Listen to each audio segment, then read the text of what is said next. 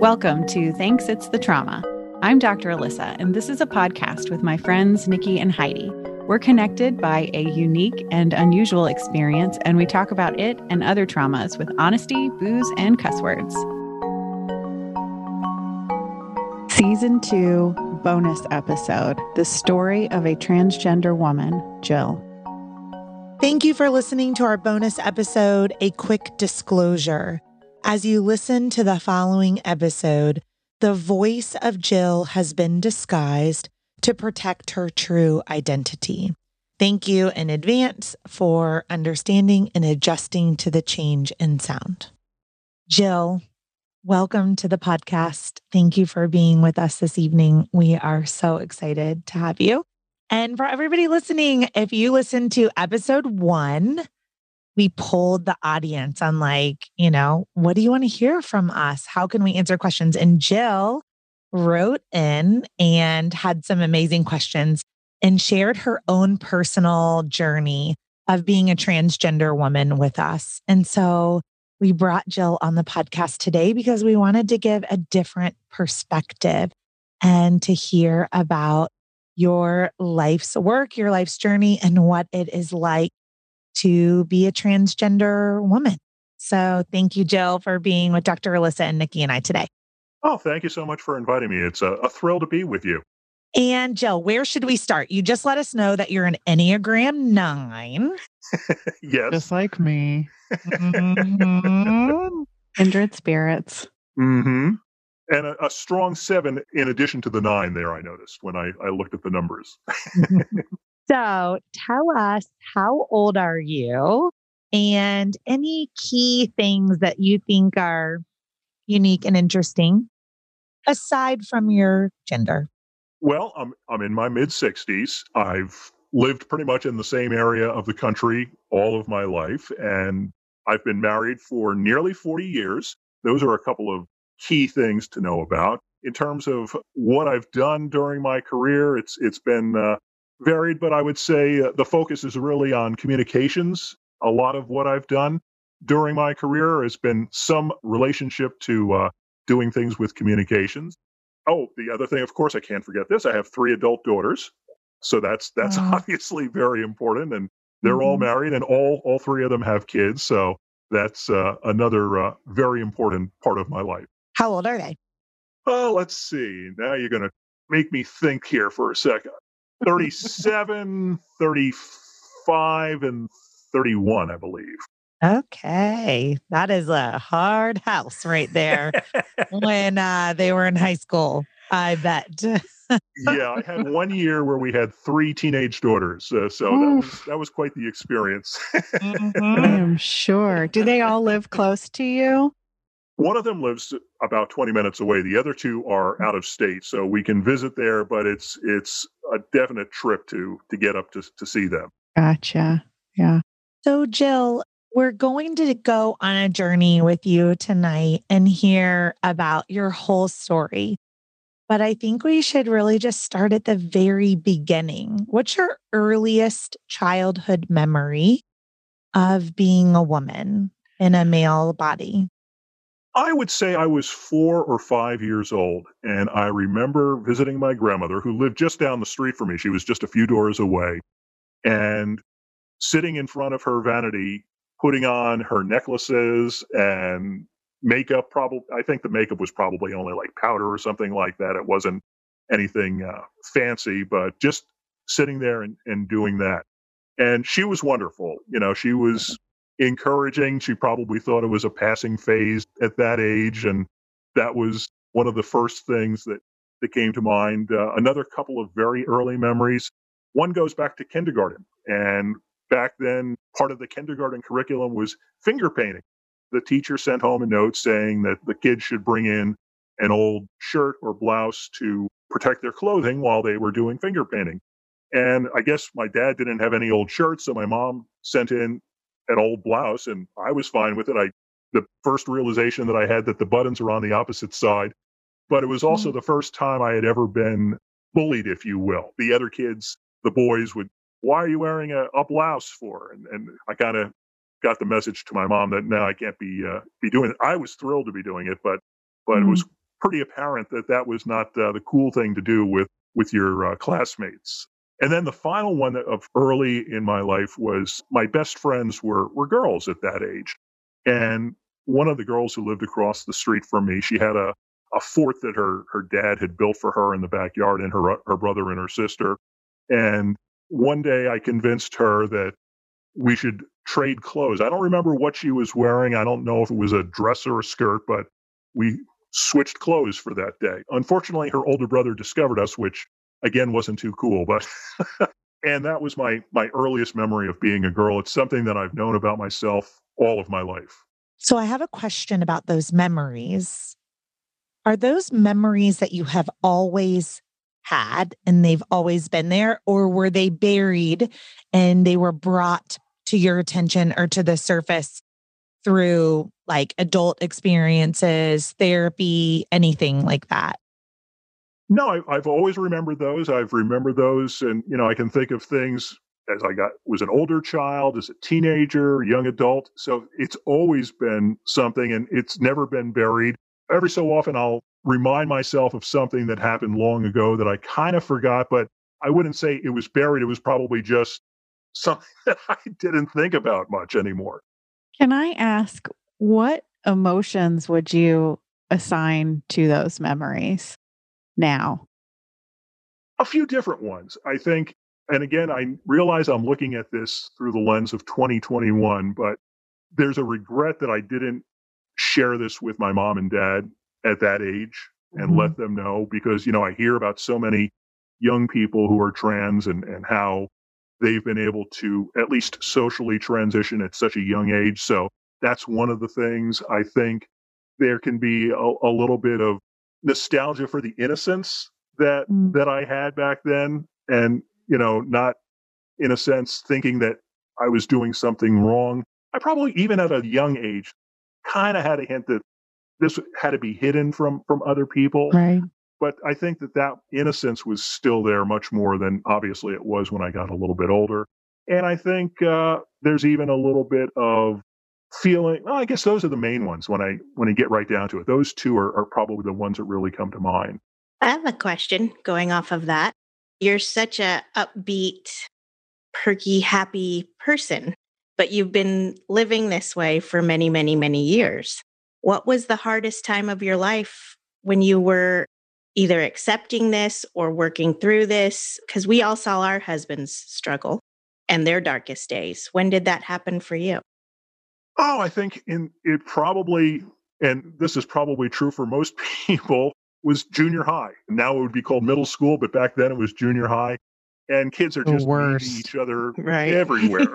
but for whatever reason, I must have sent off some signals that I was feminine because they would do things like push me into the girls' room. You know, we were changing classes, walking between classes, or you're carrying your books. And of course, boys have to carry their books by their side. So, mm-hmm. you know, mm-hmm. trying to be a boy, I would carry my books by my side, but then they would come from, someone would come from behind and smash the books out of your hand and they go sprawling all over the floor mm-hmm. and the mm-hmm. notebook would fall open. So that was probably the worst of it was just that time where I knew that I was going to be picked on and learned how not to, uh, you know, how to hide it so that I wasn't picked on when I got a bit older. Right. So it sounds like in middle school is is this accurate? Like where the repression of your true gender began, or do, would you say it was even earlier? There's a mix of repression and acceptance because even then, I remember telling my younger sister, she's six years younger than I am, telling her that I wished I was a girl. I happened to have a job, not one that I had even sought, but one of the things, and again, I always look at, at life as, as you have to look at the funny things in life and, and find the humor in things. A friend of mine had a, a, a job at a store in the downtown, and he had to, his family had a house down the Jersey Shore, and he had asked if I would fill in for him for the summer. And I did, and actually ended up taking the job from him, which wasn't the best thing for our friendship, probably. But it happened to be a women's clothing store. Now, my job was really just kind of being the janitor and, you know, sweeping the floor and sweeping the sidewalk and changing the light bulbs and stuff like that. But down in the basement of this store where they had all the new things coming in, they would have some of the dresses hanging. And, you know, at that age, I wasn't repressing it, but I also was making sure that no one else saw it, putting on the dress down in this basement room that they, they had down there. So I think from a very early age, I knew I had to hide it from other people and not let them know what was going on. But I don't think I ever really hid it for myself. So that's the dichotomy between the two, I think. Wow. It's so interesting because, Jill, I know you've listened to our podcast and our ex partners very much hid it from themselves. So it's really interesting to hear, you know, you at such a young age have honored the thoughts and feelings of your true identity. We're all sad that we're still living in a world, right? Mm-hmm. Whatever that is now, 45 years later, where people still don't feel like they can say out loud their true self, especially in middle school, you know? I'm homeschooling. I'm going through, through middle school, all that. So lots of questions that Dr. Nikki, listen to me, Dr. Nikki, Dr. Alyssa, and I have. You're married. Yes. So, were you also as certain about your sexuality as you were about your gender after you went through puberty? Yeah, I never had a question about that. I've always been attracted to girls or women. So, that was never an issue for me. And maybe want, we want to go into this a little bit later, but it was something that I shared with my future wife 40 years ago before we got married because I wanted her to know that 40 years ago, before I asked my wife to marry me, I told her. Again, I didn't use the word trans because I don't think I knew that even 40 years ago, but telling her that I always thought and wished that I had been female. How did she respond? I was pretty sure that was going to be the end of our relationship because, again, 40 years ago, you know, that was not something that was generally known or accepted. But I had told her that I had no plans to ever become female. And I think with that understanding, she said, okay, we can work with this. And we have worked with it for uh, the 40 plus years that we've been together. How has she handled that? Did she have, have a lot of questions for you? Has she had a lot of questions for you over the years? What's been her experience with that? I think it's been a, a mix of things. Part of it has been having some questions, but kind of also not talking about it a lot. The shorthand term we came up, we would call the issue. That's how we would discuss it. How are you with the issue? Mm-hmm. So every so often she would ask me, you know, how are you doing with the issue? And I would tell her, and if you could plot this on paper, it would be kind of up and down. You know, there'd be hills and valleys where sometimes it's more intense and other times it was not as intense. So that was one of the ways that we dealt with it. And, you know, occasionally if I came across something that I thought was interesting and wanted her to hear about, I would do that. And again, there's been a lot more information just in the past five years or so. But before that, I would let her know where where I was at that point in time. So, something I don't think we've said yet is that while you have accepted that you are a transgender woman and your wife has accepted that, you have not socially transitioned. No. Now, there have been a few things that I've done along the way that are kind of invisible to other people. And I can talk about those if you'd like now, or we can sure. talk about that a little bit later. You know, like I say, uh, I think one of the coping mechanisms that I've used is humor all the time. And this is one of the more humorous things I think about this. Back in the early 1990s, I had to get a new passport because we were uh, going on an, an overseas trip. So the city I was born in is just five or six miles away from where we were living at the time. And I went down to City Hall and the Bureau of Vital Statistics and got a copy of my birth certificate so that I could send that in with the passport application. And I bring the birth certificate back and bring it to the car. And it was a much more detailed birth certificate than the one they give you at the hospital that just has your name and birth date and such. This one has your parents' occupations and all kinds of info. But the most important one was in the box where the gender or sex is typed because they didn't use computers back then was the word female with a capital F. So my birth certificate actually says female. Now, I've told that to other people and they say, Are you sure you're not intersex? No, I'm definitely not intersex. but it was just a typographical error. Now, because of that, I was able to change my driver's license. So it now has an F as the gender marker on the driver's license. So there are things that I have done over time. I changed some names on my, my credit card, for instance, to reflect the name, which was nice to be able to do something like that. Again, pretty much invisible to anyone, but just kind of, it felt good to do that. And then on a, a bigger scale, you know, I have done a low dose of female hormones. So that has mm-hmm. had some effect as well. Nothing, again, that screams out woman, but in terms of, and maybe some of this is because, you know, during this pandemic, we've been on Zoom and, and things like that so much. But when I look at the, my face on camera for things like that, it definitely to me looks more feminine than it did back before I started taking the, the, the female hormone. So there have been elements of transitioning without blatantly transitioning socially and presenting as a woman. Is your wife like, is there open communication with your wife? Like, does she know that you have started hormones? Yeah, we share most of what this journey has been like and the things that I have done. You know, some things I don't always share everything because sometimes I, I, experiment a little just to see if this, you know, how does this feel? Is this going to work? And if I don't feel that it's going to work, then I, I don't necessarily share it. But that is one of the toughest parts, I think, is trying to feel comfortable enough to, to sharing this, some of these steps with her and not getting her upset with some of the things that I'm doing at the same time. I'm going to ask you some tough questions, Jill, if you're okay with that. Sure. Is it fair to say, as the woman that you are, that the reason that you present male still to the world is that based solely on the vows that you took in the marriage commitment that you have? I would say primarily, but I think to a lesser extent, it's because of my age and not sure how well I would present as a female to the world that also affects that. One of the things I've also been working on is a little bit of voice therapy, but again, different from a typical, if there is such a thing, a typical trans woman who wants to be able to use that voice full time, I'd like to sort of be able to use it when I want it, on demand, if you will. So that's one of the things that I've I've been working on as well. So, you know, I think that there are a few reasons, but the biggest one is definitely my marriage. There have been some things that I have done, and fairly recently. I bike a lot for exercise.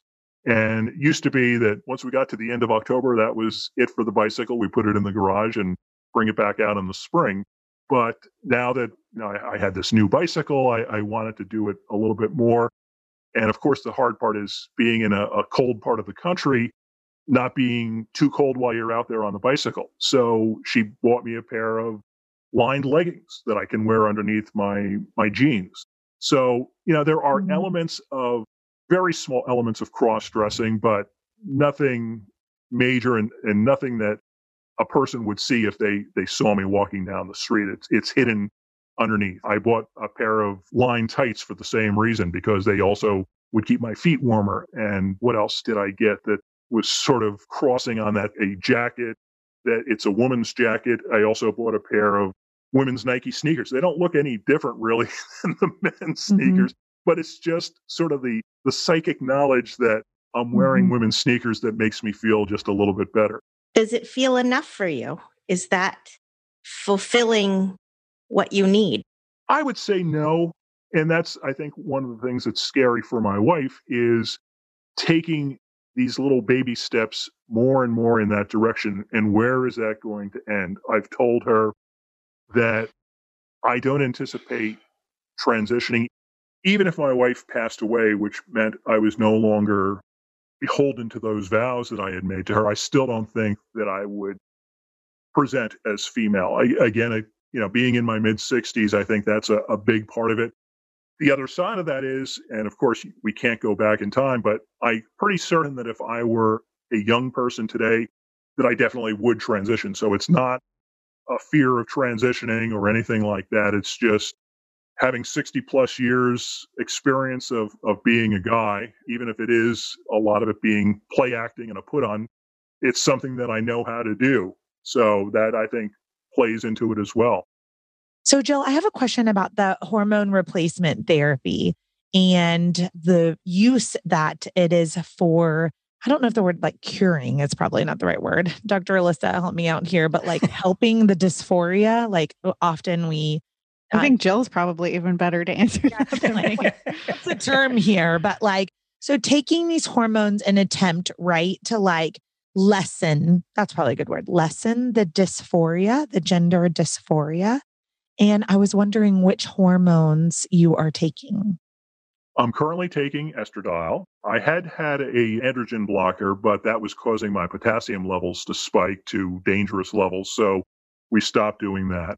And what I found with the estradiol is that I think it's had some mild effects in terms of my body shape. I think it's also had some effect on my my emotions that I can tear up much more easily. You know, whether it's it's something involving my family or maybe even just watching a movie that uh, mm-hmm. uh, I'll, I'll, get a little more teary eyed, certainly uh, than I used to.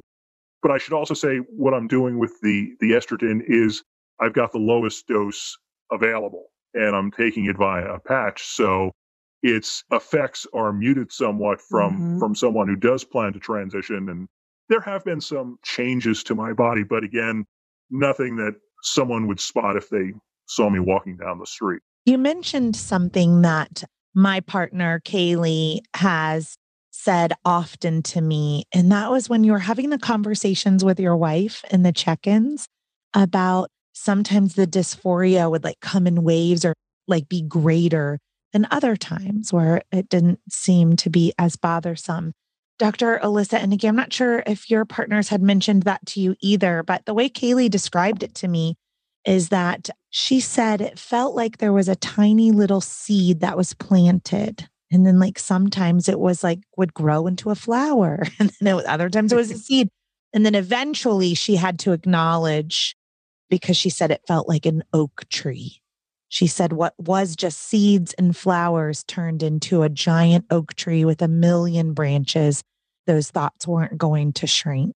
You're talking about the dysphoria? Dysphoria, yeah. Right. So I was wondering, like, for those of our audience that are listening that are that don't have any type of dysphoria could you describe a little bit more about what it's like to be a female inside of a male's body and what that feels like to you now you know at any stage of your last 60 years? Sure. I've read a little bit more and, and heard a little bit more about different people's experiences with dysphoria I found that there are different ways that people experience it. For me, it's not so much body dysphoria. I don't have a problem seeing myself in the mirror, things like that. But there are elements that do bother me. So, for instance, fortunately, I have most of the hair in the front of my head, but there's a big bald spot on the back of my head, which I don't see most of the time. But when I see that, that bothers me. I'd say the biggest one was just those times where you're separated by boys and girls or men and women and I have to be with the boys or the men, and I really want to be with the girls or the women.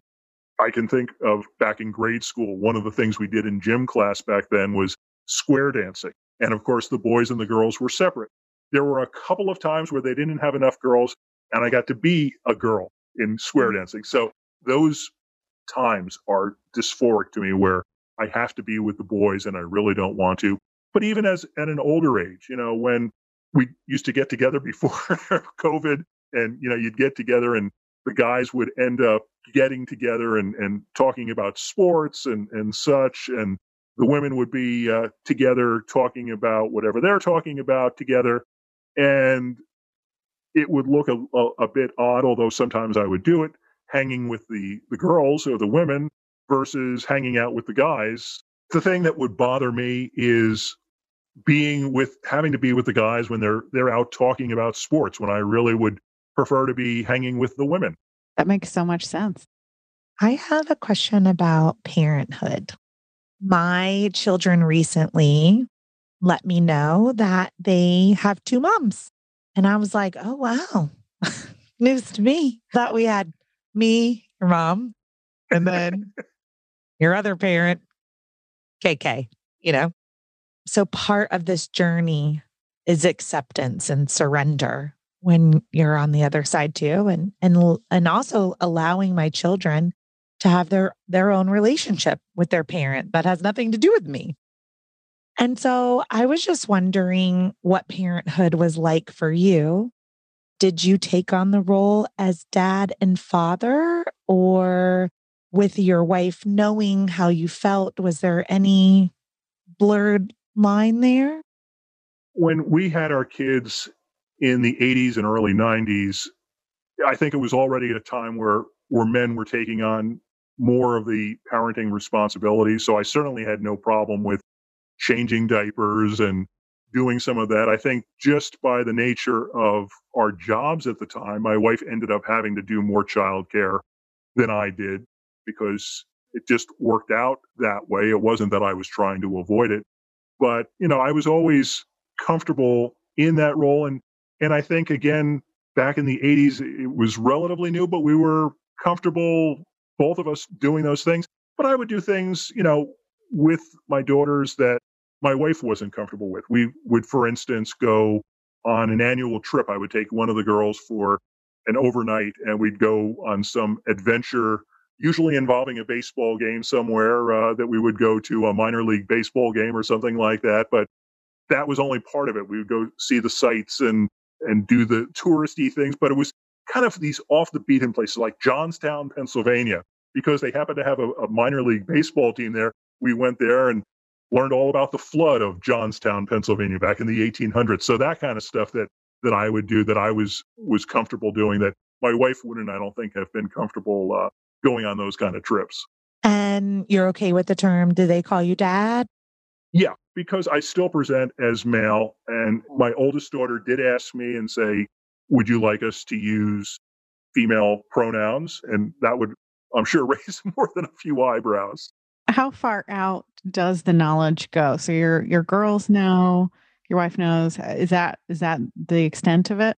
Well, my daughter's spouses know none of the the grandchildren know. The oldest is ten years old. So I what I've said to uh, to the parents is, you decide when and if you want that to be be shared. I'm not going to push that in any way. One of my closest male friends knows about it, shared it with him, and in turn with his wife. And there's been a few other people. Certainly, all of my medical caregivers know about it.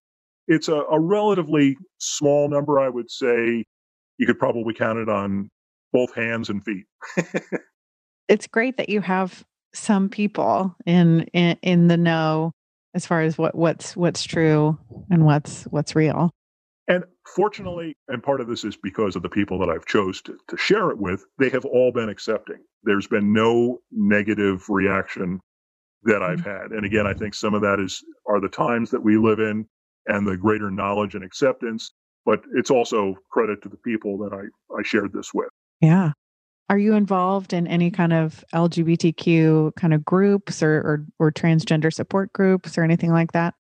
Yeah, there's a few different things that I'm involved with. There's a support group, which again used to meet in person, and now we're meeting virtually once a month that I've been involved with. And I've done some volunteer work with GLAD, able to do uh, some things there it's a handful of things, but uh, it is that does open it up to a, a, wider world as well. And obviously, for my benefit, I get to hear a little bit of other people's experiences. So it's not just me living just in my own head, but hearing what other right. people are doing and, and what it's like. The one thing that I would say that's different, and probably I could even say it's unique for me, is I'm the only person that I've come across that is trans that is still presenting as male and plans to present as male and is mm-hmm. not in the process of transitioning in terms of either medically or appearances. It is unique.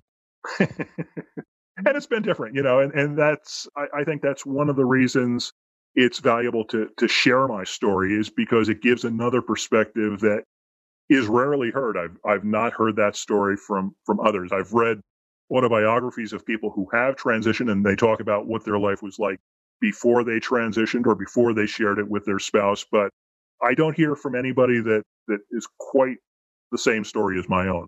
I think probably all of our, I think this is true, that all of our spouses at one point considered this as an option. I think that's true. I know that's true of Jamie, is that she really wanted our marriage to work enough that she really wanted to try to stay in her male body, even though knowing she's a transgender woman, but it was just too strong, I think, of an urge. And I think also recognizing, I mean, she was in her mid 30s, it would be a lot of years to live with this reality and not be able to live the way that felt true to her.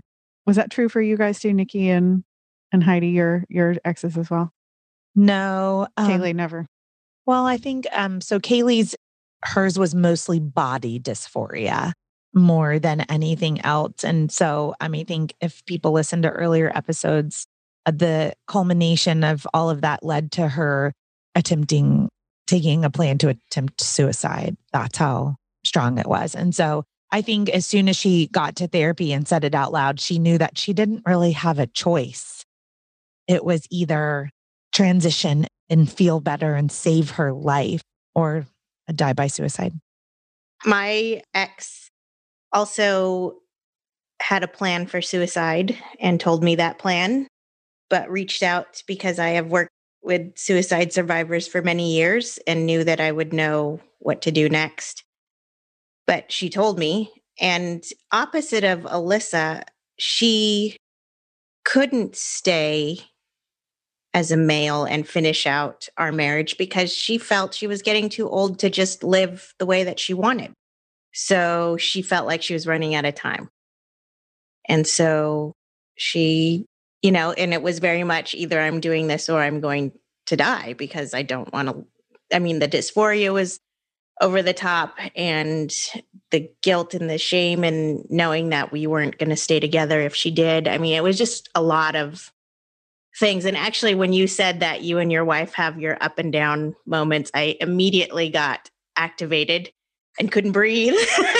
and I got real quiet because I was like, I remember that where you're just living for like a month or two and it this is just the life that you've always lived and it's very even and this is how it's always been and then there's a spike in the dysphoria and everything combusts into everybody's upset. The whole thing is upset. He's upset. I'm upset. We have to make like these hard decisions and then it calms down again. And then we're, and that's why we stayed married for two more years is because of that up and down. But yeah, it definitely, I remembered it when you said it. and I was like, gotta breathe. Because I remember it was hard. It was hard.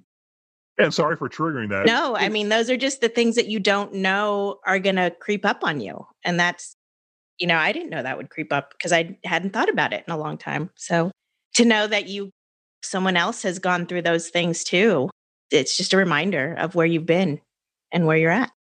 And for me, I, I should point out, you know, while I've certainly been depressed at times about this, thank goodness I've never felt that I wanted to harm myself. And that is the one thing that I have told my wife. I said, if I ever do get to that point, then I will transition.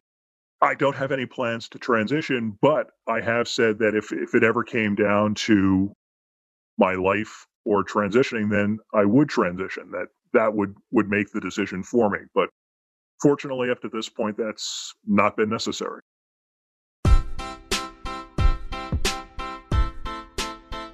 Well, now that you know almost everything about us, let's hang out on social. On Insta, you can find us on Thanks It's the Trauma podcast. Everywhere else, including our website, just Thanks It's the Trauma.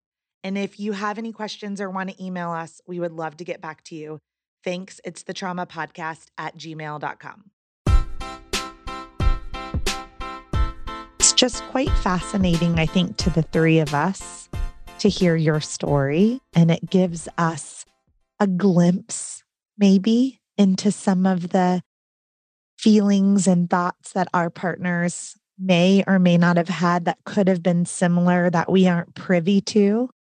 So I think it's, you know, really wonderful to be having this conversation with you, Jill. And then also just maybe for you to hear from us too on maybe some of the thoughts and things that your wife might have felt or so through the years. I'm not sure.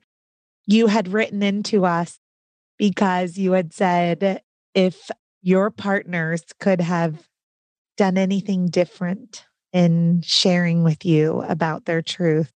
And so we really appreciated that question. And I wanted to see are there any other questions that you have lingering? You've listened to the podcast, like you have an open audience for us too. And I definitely want to give you the other perspective of where some of your loved ones may be. If Dr. Alyssa or Nikki and I can answer any questions that you have. I think one of the biggest things that I've tried to learn, and, one of the reasons I was attracted to your podcast in the first place, is because I do want to hear the spouse's reaction and, and what was difficult for you and what did you learn. And like I, I asked in that question, if you could do things differently, what might you do differently? So you're at the point where you're all separated, divorced from from your former spouses. Is there? Let me put it this way: Is there anything that could have happened where you might have stayed together? Was it anything short of them not transitioning that perhaps might have kept you together had it been handled differently? I think that's a great question. I do think if Jamie hadn't physically transitioned, that probably includes estrogen because, and she shares this on her public Facebook. So I feel like it's okay for me to say she has breasts because of estrogen. And, you know, I think it just changed things. Like she, she changed, she changed into a woman. I mean, really and truly, like she, she looks like a woman. And so I, I think probably she, she would have had to not transition. And I, again, I don't think that would have been, that's not a realistic ask. It, it wasn't in my, uh, in my eyes but I, I could, I think I could have lived with knowing that she was a trans woman if she felt comfortable not transitioning. But that, that again, that felt like way too big of an ask of another human. I think I feel the same way as Dr. Alyssa. I mean, we're still married and we're still kind of living together. She's in the guest house, but I mean, we're still trying to figure this thing out. But I think what I what I want to honor with that question though is that like I loved her so much that like it just wasn't an option to like allow her to not transition. Like I loved her so much. I needed her to be the best, truest, most beautiful version of herself because we had children and they deserved yeah. that young children, I should say, young children, and they deserved that out of their parent. And you can't unknow, right? Like, but if it had been her choice, like if she had said, I love my male body and I love my female spirit. And if you could honor my female spirit in these ways, for sure I could have stayed married if it was more of like a kind of a two spirit type of thing, but her dysphoria was mostly around her body because she needed to change her body. That meant that the physical part of our marriage was going to, to end. So, me asking for her to not be who she wanted or was authentically was a big ask, like Alyssa said her asking me to stay in a relationship that was then going to become a lesbian relationship was also a big ask. So there were two big things being asked that neither one of us wanted to budge on. And we weren't going to get our way. And it was painful. And it's painful to think about that we we had set rigid boundaries with that and um, it was a hard no for both of us and it was painful because we would have stayed married. Our marriage wasn't perfect. I mean, I feel like somewhere along the way, I was not in love like Heidi is, or was with her person. And I wasn't just seven or eight years into my marriage like Alyssa. I mean, we were in 23 years deep and a lot had happened. And you have moments of being truly in love and moments where you're not so in love. And we changed as people. And this was just the biggest one that I was like, yeah, I can't do it anymore. And I mean, along the way, there was always things, big life decisions that he then wanted to do and I would go along with. And this wasn't, I couldn't do this one. So yeah, it was, it was painful. But would I do anything different? No, because she is happily married and I am happily single and independent and I love my life and we are fine. We totally get along. We've had great conversations. We can sit in a car ride together and have good deep sweet compassionate conversations now whereas before I couldn't even look at her when she was just getting on estrogen and and estradiol and the mood swings and yeah, that was a lot. So it was better we weren't together then. And again, I, I thank the three of you because of, of your openness and sharing your stories. I have had my wife listen into some of the episodes. I kind of pick and choose which ones. Mm-hmm. uh, They're not for everybody. but, you know, to, to hear your perspectives, I think is wonderful again because I know of no other place where where that's really available. So to, to, to hear what the three of you have experienced and, and how you're continuing to experience because this is your co-parents. So that relationship is going to continue even beyond the marriage. And I think again, just learning from from your three experiences has been has been great. Well, we are so thankful that you have joined us. Again, thank you so much for for giving me this opportunity. And you know, I like I say, I'm I'm honored to be your first trans guest on on the show. And I think I mentioned to forget whether it was Heidi or Nikki. Uh, Nikki is, runs the show. Oh, okay, Nikki. Mm-hmm. Uh, in terms of uh, you know, this is the first time I've I've talked about this publicly, so it's kind of a big moment for me. Bravo! Bravo! We're so proud of you. Okay, let's yes. end on a really fun note. Jill, what is your favorite part about being a woman? Whew.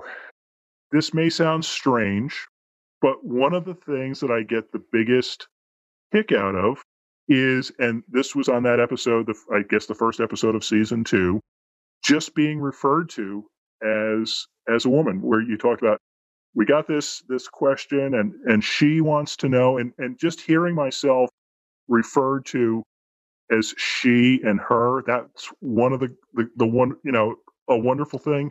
I think if i did transition one of the things that I would probably both, you know, I'm looking at this from a man's perspective. You probably would have a totally different feeling since you have to have lived with it all your lives.